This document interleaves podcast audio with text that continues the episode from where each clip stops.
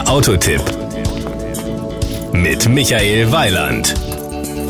Die Namen Sportage trägt das neue Kia-Modell nun in der dritten Generation, doch nie war der Name so zutreffend wie diesmal, denn man hat der Karosserie ein neues, kraftvolles Design spendiert.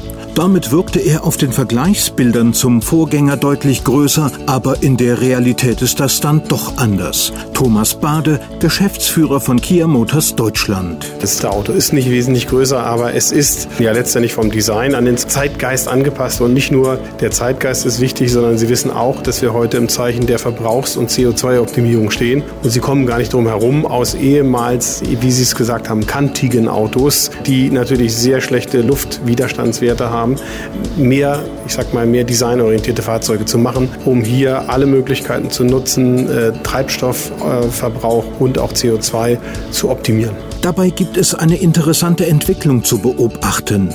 SUVs, die von der Optik her auf Geländewagen rauskommen und früher in der Regel nur mit dem teuren Allradantrieb daherkamen, werden immer öfter auch nur mit Zweiradantrieb geliefert. Das hat durchaus einen Grund. Wir haben zwei Aspekte. Wir haben einmal die klassischen Geländewagen äh, und wir haben auf der anderen Seite jetzt auch sehr stark die Ablösung der klassischen Kombis durch die SUVs. So würde ich das heute betrachten. Äh, insofern ist die Frage Allrad oder nicht, wie gesagt, hiervon gar nicht berührt. Und wir sind mittlerweile so weit, dass unser Allradantrieb relativ kostengünstig ist, aber äh, technologisch top.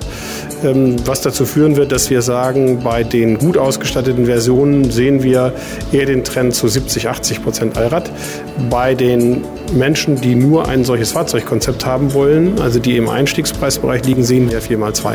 Gewisse Verschiebungen kann man aber auch bei der anvisierten Käuferschicht feststellen. Wir sehen da die Leute Young at Heart oder meine Generation, die Golden Ager, die klassischerweise vor 30 Jahren noch Limousinen gefahren haben, die in den letzten 10 Jahren Kombis gefahren haben und die jetzt umsteigen auf die SUVs ein Thema der Praktikabilität, weil man einfach höher sitzt, ein wesentlicher Vorteil und weil man besser einsteigen kann, gerade für ältere Leute. Äh, das sehen wir da. Wir sehen auch dieses Auto nicht als ein typisches Ein-Personen-Auto. Also das, auch, der, auch der Sportage wird ein Produkt sein, was eher für jüngere Familien ist, die Kinder haben oder dann eben Leute später, die auch die finanziellen Mittel haben. Also lassen wir uns überraschen, wer künftig Sportage ist, wenn Sie mir das Wortspiel gestatten.